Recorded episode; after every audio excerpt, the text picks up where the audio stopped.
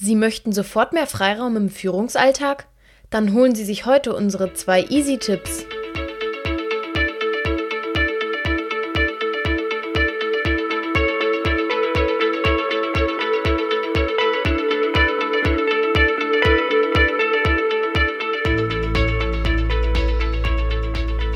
Konsequente Führung macht's leichter. Der Podcast für Unternehmerpersönlichkeiten und Führungskräfte.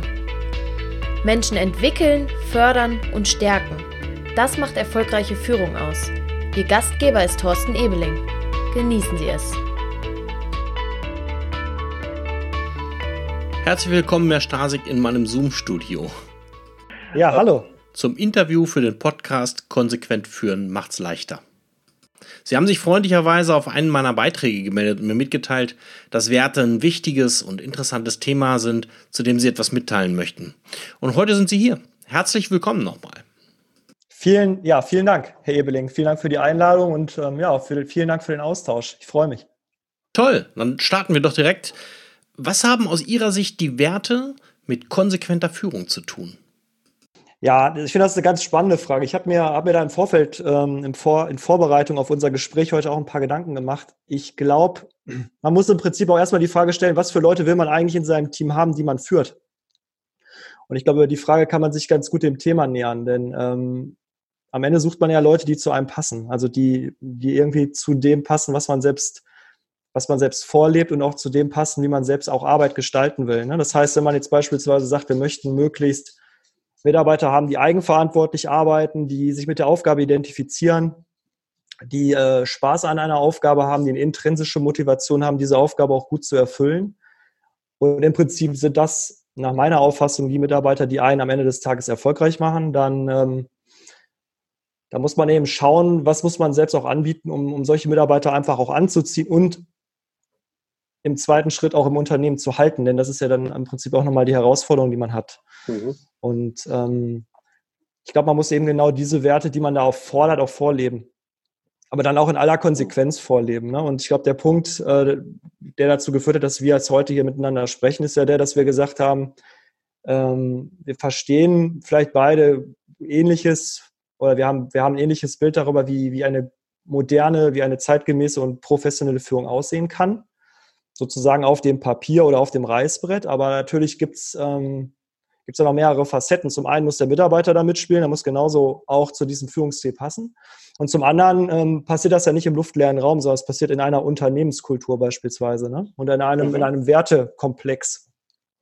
Und in diesem Wertekomplex spielt sich eben die Führung ab. Und je, ja. je größer da das Gap zwischen diesen verschiedenen Ebenen ist oder die, ne, zwischen diesem Umfeld ist, desto schwerer und desto herausfordernder wird das.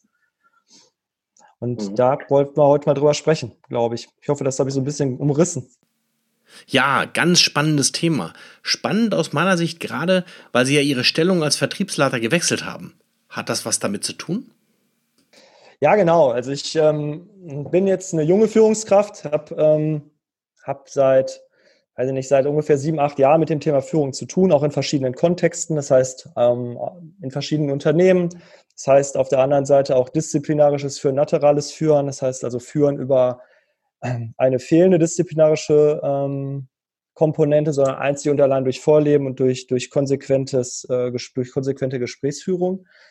Habe also so, so das eine oder andere schon kennengelernt und vor allem äh, eben auch kennengelernt, wie unterschiedlich Unternehmen mit dem Thema Führung umgehen. Und ich glaube, das ist ein Thema, was häufig ganz, ganz tief auch in der DNA von Unternehmen steckt. Ne? Also möchte ich das Thema beispielsweise flexibles Arbeiten, Mobile Working, äh, Mache ich das nur, weil es gerade hip ist, weil es das ist, was, was im Prinzip auch Arbeitnehmer fordern, oder ist das ein Thema, hinter dem ich auch stehe? Ne? Also wo ich sage, ähm, davon bin ich überzeugt, das bringt uns in unserer Unternehmenskultur weiter. Und nur wenn, ich meine, ich bin der Meinung, nur wenn das Unternehmen auch wirklich das tief in der DNA stecken hat, dann ist es auch so, dass es auch funktioniert. Ansonsten wird es einem häufig dann entsprechend äh, zum Problem gereichen, wenn man in eine Stresssituation kommt, wie jetzt aktuell die mhm. Corona-Situation beispielsweise. Ne? Dann verfällt man verfallen Kulturen oder Unternehmen häufig dann eben wieder in den, den Schritt zurück und, und versuchen dann wieder die, ja, die erprobten äh, Führungsmethoden dann auszupacken. Ja, heißt mhm. Arbeit am Schreibtisch, ähm, um, um einfach so einen gefühlten Kontrollverlust auch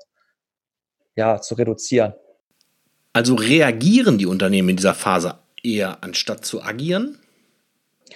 Ähm, ich glaube, Unternehmen agieren ja durch ihre Führungskräfte häufig. Ne? Also das ist ähm, am Ende des Tages ist, ist ein Unternehmen ist ein großes, großes Konstrukt, eine große Organisation, aber es wirkt ja mit Leben gefüllt durch die Führungskräfte. Und Mitarbeiter suchen sich im Prinzip ihre Führungskräfte aus und suchen sich ihre Führungskräfte entsprechend auch aus mit den, mit den Werten, die, die sie glaubhaft vertreten. Also wenn ich jetzt sage, ich möchte, ich möchte Mitarbeiter haben, die ähm, eigenverantwortlich arbeiten, bedingt das auf der anderen Seite, dass ich natürlich einen Vertrauensvorschuss gebe. Mhm. Dass ich davon überzeugt bin, äh, der Mitarbeiter macht einen guten Job, der ist fleißig und der ja, wird beispielsweise auch im Homeoffice produktiv und professionell arbeiten.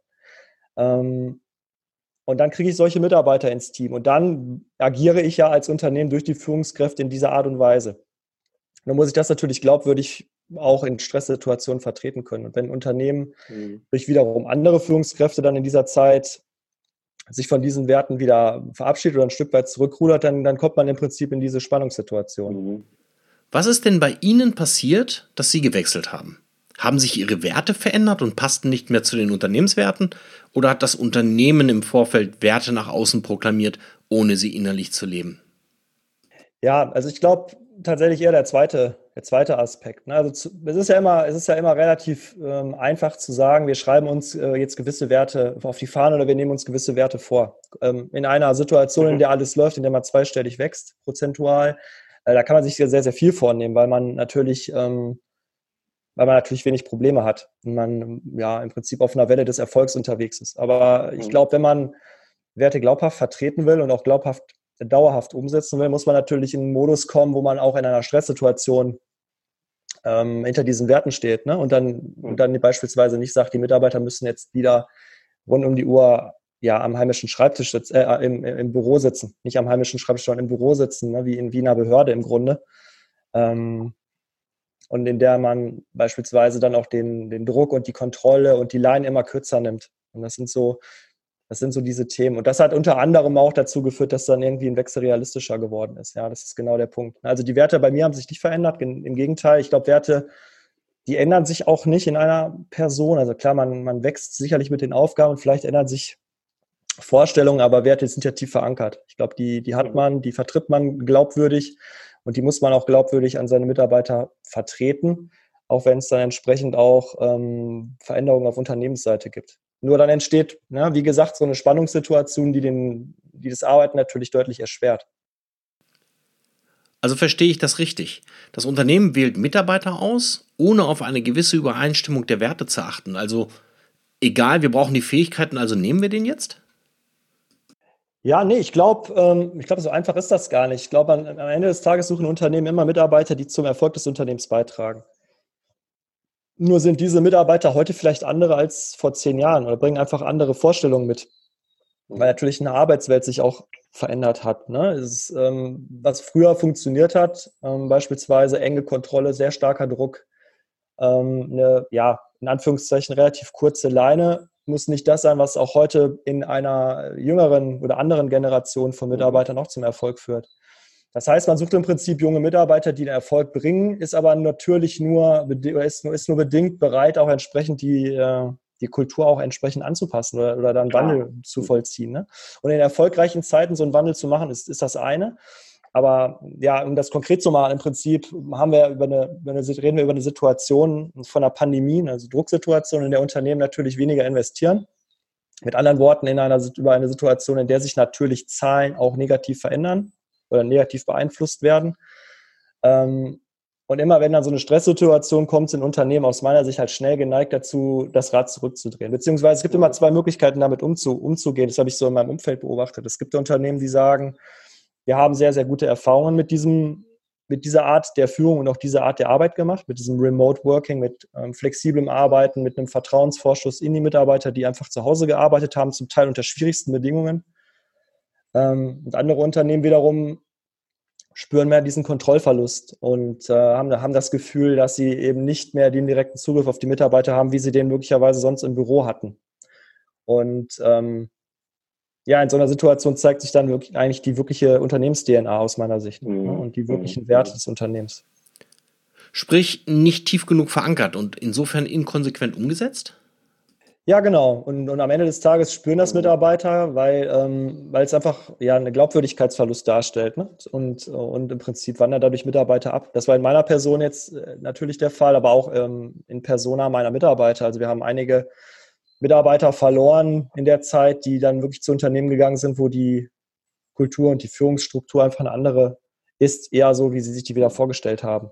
Und das ist immer das Problem, glaube ich. Ne? Also von daher ähm, muss dieses kulturelle Thema ähm, zum einen zur Führungskraft passen, aus meiner Sicht, und, und wiederum die Führungskraft zu den Mitarbeitern, die sie sich sucht. Und nur wenn das Ganze homogen ist und, und im Prinzip ein, ein geschlossenes Gebilde, was gut zusammenpasst, dann ist es wirklich erfolgreich. Mhm. Aus meiner Sicht. Sie haben aus meiner Sicht mit dem Wechsel Ihrer Stellung und Ihres Arbeitgebers eine sehr konsequente Entscheidung getroffen. Welche Gründe stehen dahinter? Ja, das stimmt.